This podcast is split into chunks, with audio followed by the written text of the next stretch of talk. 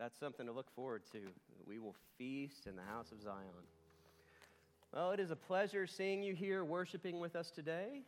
I know it's, uh, it's kind of a light Sunday. There are a lot of people sick right now, and that, uh, that stinks, but we are, we are very happy to see you here, very happy to worship with you today. My name is Jason Averill. I am the assistant pastor here at Grace. And for the past uh, several months, we have been in a sermon series for our fall uh, called Who is Jesus? And we've been addressing that question again and again from different perspectives, getting a different look at who Jesus is at every point. last week, we looked at the resurrection, and Wilson preached on what it means that Jesus is the resurrection and the life, and that he commissions us to go out in the Great Commission to convert the nations. This week, we'll be wrapping up our series. This will be the final one, and we'll be looking at who Jesus is as the returning king, what it means that Jesus will come again, and what that reveals about him to us. So let's pray, and then we can dive in. Father, we do thank you for this day of worship, this day of rest. We thank you for the opportunity to sing praises to our Lord Jesus. It's a privilege that you've given us, and it's one that we relish every Sunday. Lord, we ask that as we turn to your word, as we turn to worshiping you through studying your word, that you send the Holy Spirit to be amongst us. We know that you have promised that to us. We pray that you direct our eyes and our hearts to Jesus. And Holy Spirit, we do pray that you illumine our minds and make us attentive to the Word of God today. Amen. So, like I said last week, we did Matthew 28. That's the resurrection. And this week, we'll actually be backing up a little bit in the text.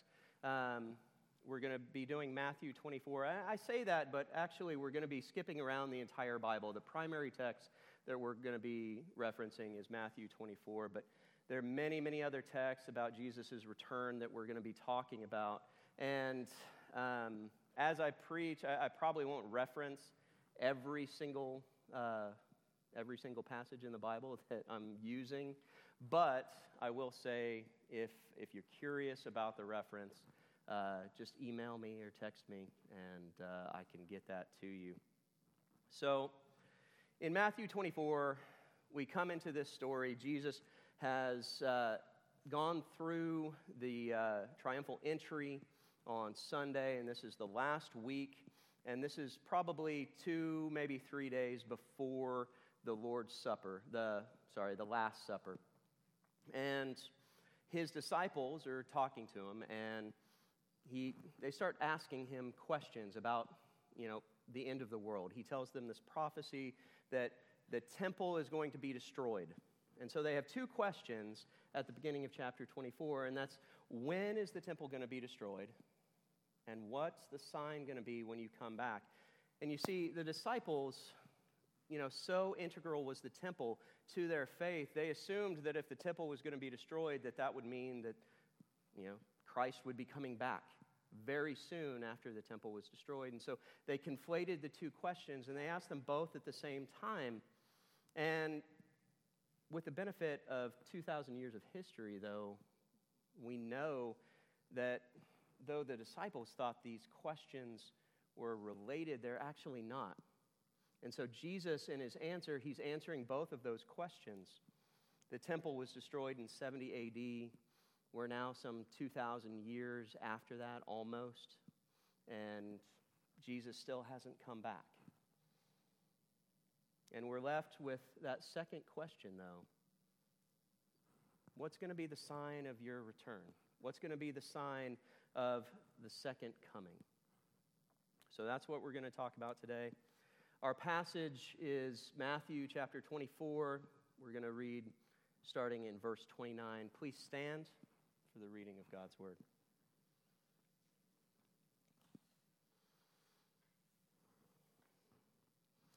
Immediately after the tribulation of those days, the sun will be darkened, and the moon will not give its light, and the stars will fall from heaven, and the powers of the, he- of the heavens will be shaken.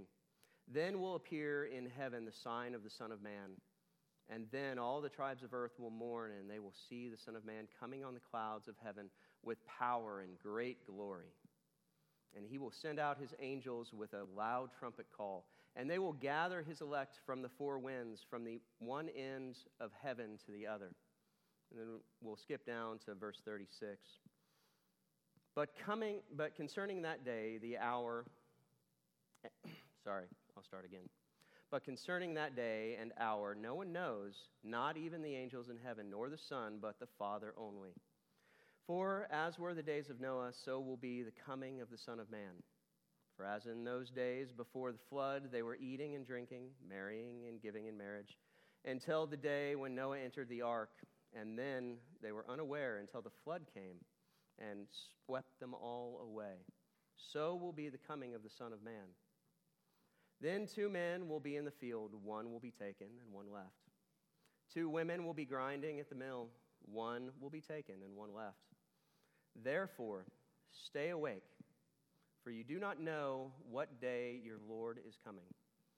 But know this that if the master of the house has known in what had known in what part of the night the thief was coming, he would have stayed awake and would not have let his house be broken into. Therefore, you also must be ready, for the Son of Man is coming at an hour that you do not expect. Thus far, the reading of God's word. All men are like grass, and all their glories are like the flowers of the field. The grass withers and the flowers fall, but God's word stands forever. So let us turn our attention to it. You may be seated. Again, we're confronted with this question who is Jesus? Who is Jesus? And we see here that Jesus is the returning king. We're looking, it's kind of appropriate that this ends our series on who is Jesus because next week we'll actually be looking at Advent. You know, we'll be entering the Advent uh, season. And this is what's frequently referred to as the second Advent. And so we have questions about it. How do we prepare? How do we wait? How is it that we have patience while we wait on the Lord? It has been 2,000 years and he hasn't come back yet. And I know for many of us, we grow weary. So we're going to be talking about that today. We're going to be talking uh, about how we wait for Jesus' return. And we're going to be looking at three things from pa- this passage. We're going to be looking at the return itself, what the Bible says about Jesus' return. We're going to be looking at the judgment, and we're going to be looking at the heavenly city. So, the return, the judgment, and the heavenly city. So, starting off, let's look now at Jesus' return. What do we know from this passage about his return? Well, first off, we know that it's going to happen suddenly. That nobody's going to be prepared for it. It's going to be unexpected. It's going to come at an unknown time and even an unknowable time. He says this in verse 36 But concerning the day and hour, no one knows, not even the angels in heaven, nor the Son, but the Father only. It's going to be an unexpected return. Nobody's going to be prepared for it. Or I would rather say, nobody's going to be looking for it on that day. He says this again in verse 43 and 44. He says, But know this, that if the master of the house had known in what part of the night the thief was coming, he would have stayed awake and would not have let his house be broken into. Therefore, you all also must be ready, for the Son of Man is coming at an hour that you do not expect. Now, why, why is it that Jesus is coming at an hour that we don't expect? Why do you think that is? Well, I think that's kind of the point of his return. You know, part of his return is to decide who is faithful and who is not, who loves him, who doesn't. And if he tells us exactly when he's going to come back, the nat- our natural inclination is going to put off pursuing him. It's going to put off knowing who he is. That's just how it is. That's how we are as humans. We love to procrastinate. But this is a call that doesn't allow that. Because Jesus could come back today during the service, after the service. He could come back in two years. He couldn't come back t- for 8,000 years.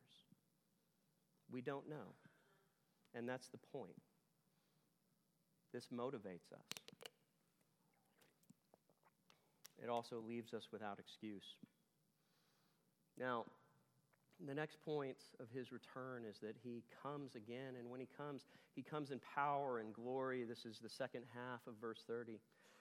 He says, And then the, the tribes, all the tribes of the earth will mourn, and they will see the Son of Man coming on the clouds of heaven with power and great glory. You see, the first time that Jesus came to earth, he came meek and mild. He became God incarnate took on flesh, came as a baby, grew up as a man. He was meek, lowly, gentle. And in describing this part of Jesus' life, Paul says this. It's from Philippians chapter 2. He says, Have this mind among yourselves, which is yours in Christ Jesus, who, though he was in the form of God, did not count equality with God a thing to be grasped, but emptied himself by taking the form of a servant, being born in the likeness of men. And being found in human form, he humbled himself by becoming obedient to the point of death, even death on a cross. This is Christ's humiliation. This is that's how theologians describe it. That Jesus, when he sets aside his deity, this is his humiliation, and he sets it aside and he becomes a meek, mild, incarnate God.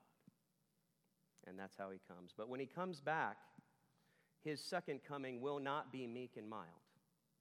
No, his second coming, he is going to come back in power and great glory. And it's there that we actually see the second part of what Paul talks about in Philippians that's his exaltation. That's part of it. He says, starting in verse 9, Therefore God has highly exalted him and bestowed upon him the name that is above every name, so that at the name of Jesus every knee should bow in heaven and on earth and under the earth, and every tongue confess that Jesus Christ is Lord to the glory of God the Father. When he comes back, he's coming in power and glory, and that's going to be fulfilled it's going to be very evident who Jesus is, that he is the king, that he is in control. And every knee will bow to him. The third thing that we see about his return is that everybody's going to see it. We look again at verse 30 and 31. Then will appear in heaven the sign of the Son of Man. And then all the tribes of earth will mourn and they will see the Son of Man coming on the clouds of heaven with power and great glory. And he will send out his angels with a loud trumpet call, and they will gather his elect from the four winds, from one end of heaven to the other. The return will be sudden, it will be unexpected, it will be something that nobody can peg down when it's going to happen. But it won't be secret. You know, we hear taught many times that Jesus, when he comes back, since he's coming back as a thief in the night, you know, we're not going to notice. And in fact, entire theologies has sprung up around this about a secret rapture where Christians are just spirited away. But that's not how Jesus pictures his second coming here. No, his second coming is big, it's visible, it's not a secret. In fact, as he's coming back, he's witnessed by all the tribes of the earth. And this isn't the only time in Scripture that we see this. Paul talks about this in Thessalonians. We see this also in Revelation that Jesus, when he comes back, it will be a surprise, but it will be a surprise for everyone. It's sudden, it's not secret. So we don't know the, the day or the hour but we are told when it's going to happen. We are told when it's going to happen. So if we look at Revelation chapter 6, this is starting in verse 10. So, what's going on here? The, the saints in, in heaven before the resurrection, they're under the altar of God, and they're crying out to God. And it says, They cried out with a loud voice, O sovereign Lord, holy and true, how long before you will judge and avenge our blood on those who dwell on the earth? And then they were each given a white robe and told to rest a little longer until the number of their fellow servants and their brothers should be complete. We're told when it's going to happen. Not specifically, but we're told that the second coming is going to happen when the final brother comes in, when that last person who's in the Lamb's book of life has been converted. That's when it happens. That's when the second coming is happening. And we don't know when that's going to be, but it's going to be glorious. It is going to be glorious. So that's how Jesus returns and somewhat when he returns. But what's going to happen? What's going to happen when he returns? You know, in the wake of Jesus coming in the, in the clouds in power and glory, what's going to happen? Well, that's actually the start of the judgment. Now, the judgment is scary to most of us. We, we feel the weight of our own sin. Our conscience can accuse us. Even Satan will come along and he will accuse us. He will try to terrify us with the judgment. And that makes us afraid of the judgment. But properly understood, I would actually argue that for believers, for believers, the judgment should be a glorious thing. It should be something that we look forward to. And so that's how we'll, we'll try to look at it now. It is scary, but it should not be scary for believers. So, before the judgment, what happens? Jesus comes back. What's, what's kind of the first step? If we look at John, the Gospel of John, chapter 5, verse 28, Jesus tells us, He says, Sorry, let's go back to verse 25. He says, Truly, truly, I say to you, the hour is coming and is now here when the dead will hear the voice of the Son of God, and those who hear will live. For the Father has life in himself, so he has granted the Son also to have life in himself. And he has given him authority to execute judgment, because he is the Son of Man. Do not marvel at this, for the hour is coming when all who are in the tombs will hear his voice and come out. Those who have done good to the resurrection of life, and those who have done evil to the resurrection of judgment. And so, the first thing that happens when Jesus comes back is the resurrection. Everybody, everybody on the face of the planet, everybody who has ever lived will be raised to newness of life. That's the first step. Everybody is bodily raised. And then, then comes the judgment. That's when the judgment begins. So, what will the judgment be like? We actually don't have a ton of details about what it's going to be like. We aren't given a lot of specifics in the Bible. Jesus tells us that nothing will stay hidden. He tells us that anything done in secret will be revealed, that all of our deeds will be brought out into the light. He also tells us that even our careless words will be brought out into the light and come under judgment. Nothing is going to escape that. And he says that we will have to give an account for ourselves. Now, it's, it's good to know these few specifics, but like I said, these are only a few specifics, and for the rest, we're actually just given a little generality. And so, most of the time when God refers to judgment in Scripture, it is in that general sense. It's in that sense that there are some people who are saved and some people who aren't. So let's read in verse 37. For as were the days of Noah, so will be the coming of the Son of Man. For as in those days before the flood, they were eating and drinking and marrying and giving in marriage until the day when Noah entered the ark, and then, and they were unaware until the flood came and swept them all away. So will be the coming of the Son of Man. Then two men will be in the field, one will be taken and one will be left. Two women will be grinding at the mill, one will be taken and one will be left. Now, about this specific passage, many people look at this passage, many other theologians from other uh, strands of faith look at this passage and they see a, a secret rapture. They see that when Jesus comes, people are going to be taken. But that's actually not the image here.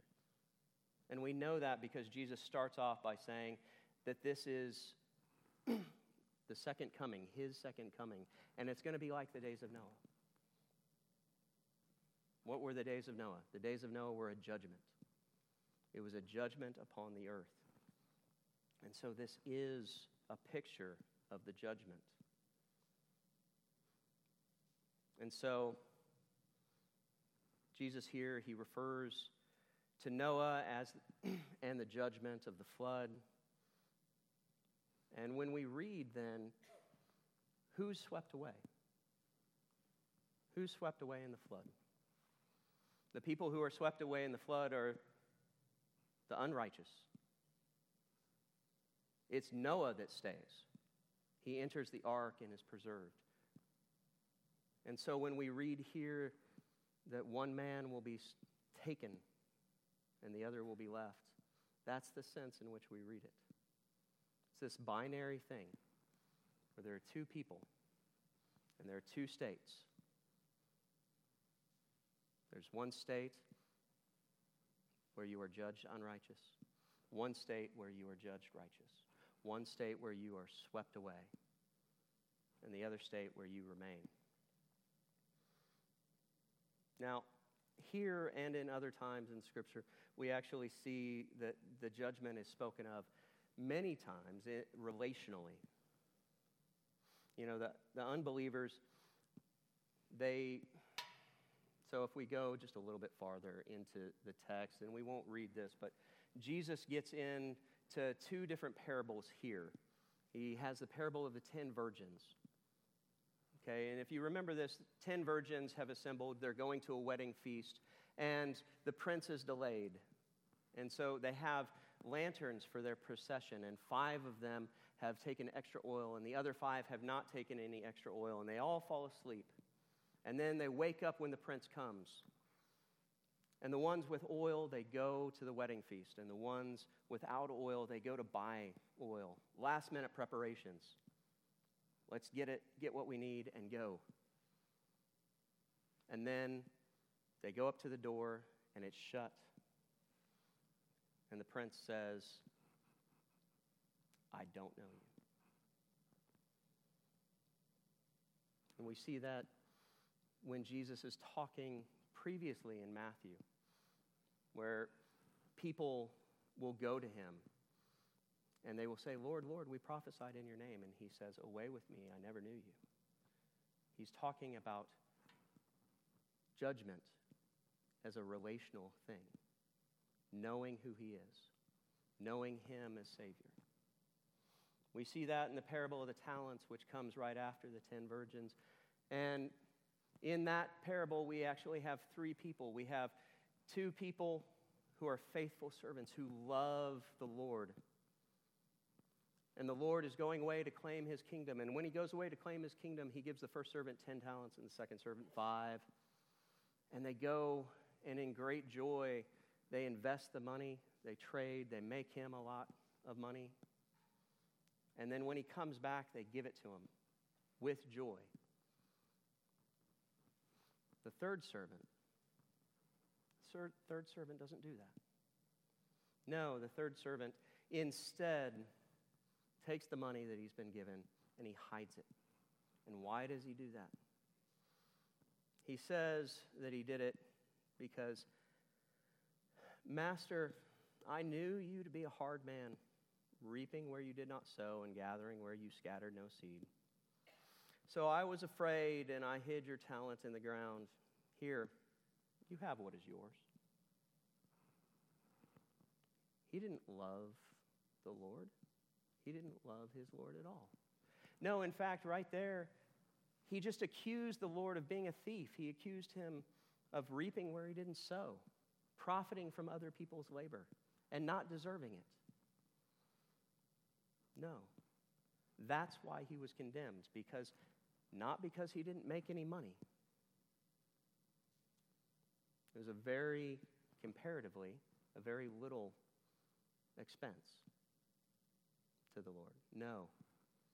The problem was his attitude that he didn't love the Lord. The judgment is spoken of relationally. And because of this, unbelievers, whenever they come under judgment, they won't be able to marshal any defense. Because when Jesus says, I never knew you, that will be just. It will be true. It will be evident that that is true because their entire life has been examined. The judgment for them will be absolutely just, absolutely fair. And in that fairness, in that justice, they will be consigned to the outer darkness for all eternity. So, what about believers? What about believers? You know, I just said that Jesus has told us that nothing hidden is going to stay hidden. Everything's going to be brought out into the light, and everybody's going to be called to account, even for the careless words. So, what about believers when they stand in the judgment? What will, be, what will it be like for us? So, as we stand before Jesus, we'll actually be standing before him washed by his blood. We'll be standing before him in righteousness. And any sins that we have committed that get brought out have already been nailed to the cross and atoned for. And we bear the guilt no more. They have been dropped into the depths of the sea, just what, like we read in our assurance of pardon. And on top of that, we have all these good works. Now, these good works, of course, we don't do them of ourselves. We're actually told that by Paul. The, the good works that we do have been prepared for us. God is actually making sure that we do them. He's guiding us as we do them. And yet, we see here in the parable of the talents that the two servants that actually love their Lord, how does he respond to them? He says, Well done, good and faithful servant. You have been faithful over a little, and I will set you over much. Enter into the joy of your master. And so, our good deeds as they come out. I don't know if it's going to be one statement from the master or if it's going to be over and over and over again to drive it home. But we are going to hear, Well done, good and faithful servant. And not because of the good that we have done. We're going to be commended because of the good that Jesus has done through us, because of his record. So, those whose names have not been written in the Lamb's Book of Life, they're, they're exiled to hell. They're in the outer darkness forever. But those who have been saved will be in the heavenly kingdom, will be in the heavenly city. So, what will that be like? What does the heavenly city look like? How is it described? It's not here in this text, except that Jesus actually mentions that his angels will go out and collect the elect. That anybody who is his will be with him because his angels are sent out to make sure of that. But we do, we do see quite a bit of what it'll be like in our call to worship. It's Revelation 21, and I'll just remind you of it. It says, Then I saw a new heaven and a new earth. For the first heaven and the first earth had passed away, and the sea was no more. And I saw the holy city, New Jerusalem, coming down out of heaven from God, prepared as a bride adorned for her husband. And I heard a loud voice from the throne saying, Behold, the dwelling place of God is with man. He will dwell with them, and they will be his people. And God himself will be with them as their God. He will wipe away every tear from their eyes, and death shall be no more.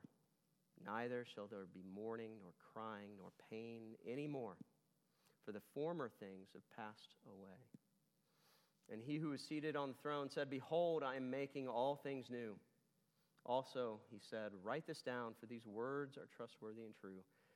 And he said to me, It is done. I am the Alpha and the Omega, the beginning and the end. To the thirsty, I will give from the springs of the water of life without payment. Yeah. So, first off, what we see there is that it's not just unbelievers, you know, that have been cast into the outer darkness. It's actually unbelievers and Satan. It's all of Satan's angels, all of his minions. Death itself is abolished. The heaven that is going to be the new heavens. We have been raised, and we've been raised with new bodies to enter it. And as we're raised with new bodies into this new heaven, the perishable has put on the imperishable, like Paul said. Sin and its evil in you will have been finally and forever purged. And nothing, nothing sinful or evil will be in the new heavens and earth. In fact, we won't even be able to sin anymore. We won't want to. It won't be possible. We won't have the desire, we won't have the willpower, and we will be face to face with our Savior finally and forever.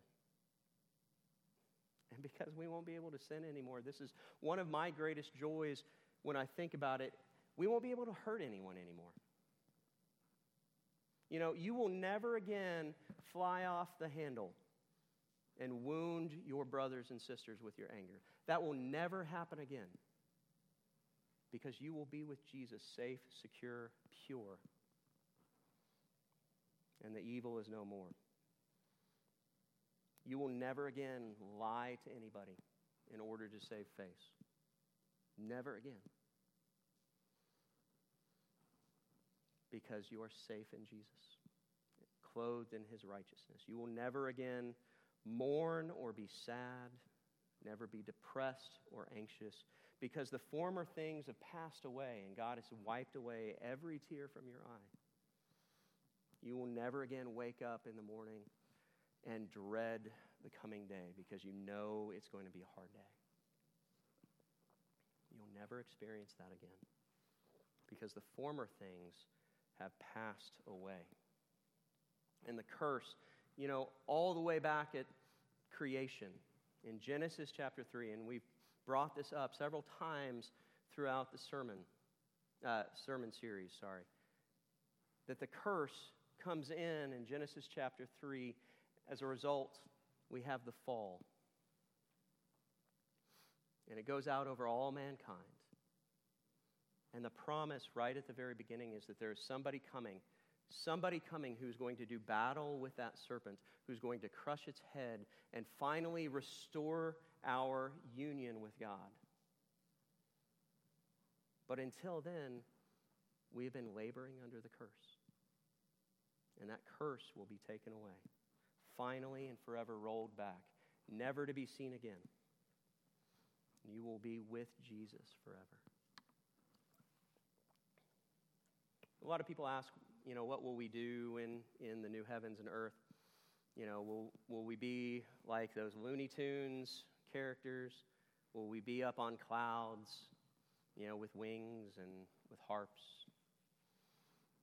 And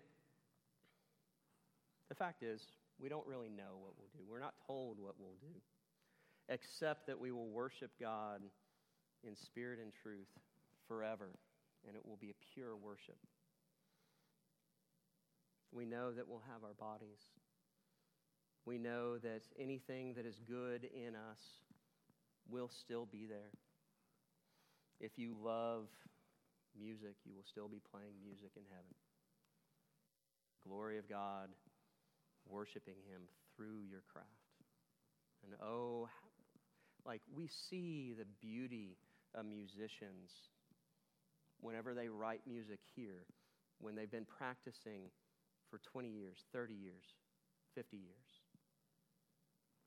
What is it going to look like? What is it going to sound like when they have been practicing for 10,000 years, 100,000 years? We can't, we can't even begin to guess. There will probably be work in heaven because work wasn't a product of the fall. Work was actually instituted by God. He gave Adam and Eve something to do. So the first couple before the fall actually had work to do. It's just that the work wasn't frustrating. That was part of the curse. Part of the curse was that the work that we would do would actually frustrate us. And as Adam tilled the ground, thorns and thistles would come out. But now the work that we're given to do, we won't be frustrated. And it won't be frustrating. No. It will be fruitful in ways that we can never imagine right now. So, what do we do in the new heavens and the new earth? We enjoy God for all eternity. The Westminster Shorter Catechism does a really good summary of this. It says in question 38 What benefits do believers have or get from Christ at his resurrection? At the resurrection of believers, being raised up in glory, they are made perfect to enjoy God forever.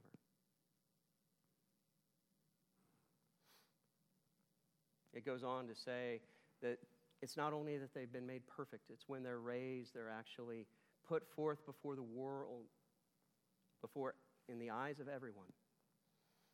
And everybody sees their justification. Everybody sees their standing with God.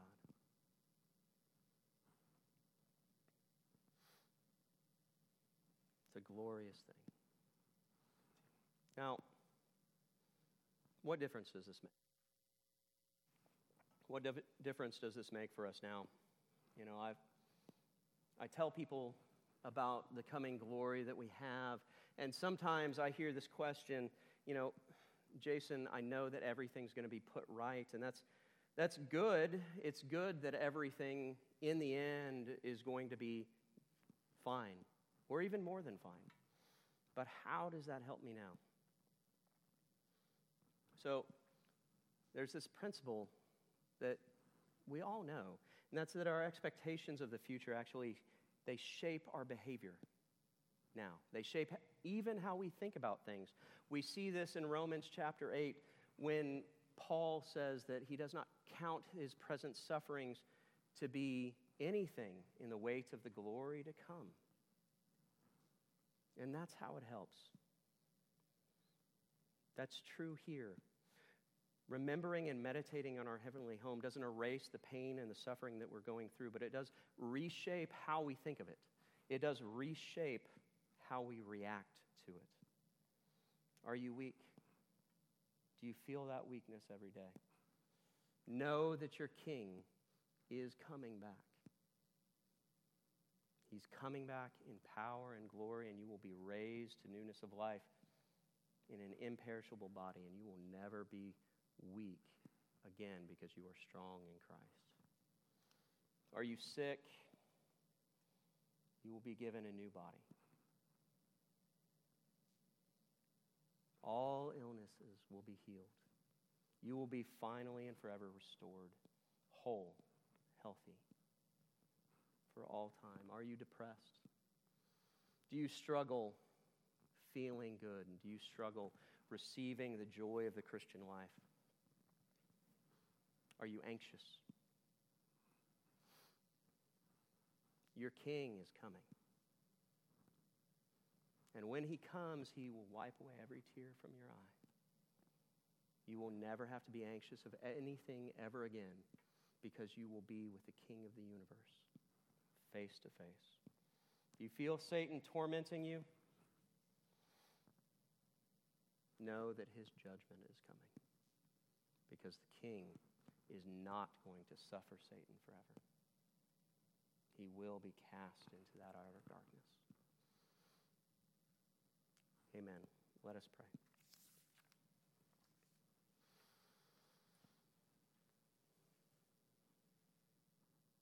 Father, Lord, it's too much. It's too much for us to fully appreciate the coming glory. And yet, Lord, you knew that it was important to us.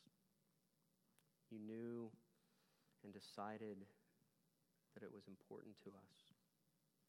And you revealed to us that our Lord is coming back, and that when he comes back, everything will be put right. All of our tears will be dried, and we will dwell in the heavenly city forever. Lord, we thank you. We thank you for that. Jesus, we praise you. Lord, we praise you for saving us, for coming to earth as that meek and mild child, living as a man, fully as a man, earning, Lord, that perfect record of righteousness for us. We praise you again for taking all of our sin upon yourself, all so that you could claim us as your own, so that we would be with you in glory forever, and that we would hear well done, good and faithful servant. Holy Spirit, we do ask that you keep our eyes on our Savior. More than that, we ask that you awaken our hearts to the joy, to the joy of our salvation, the immensity of it. That it is not just that we are saved from our sins, but the, we are saved to be with you forever we know that this will happen, that it will come to pass. Amen.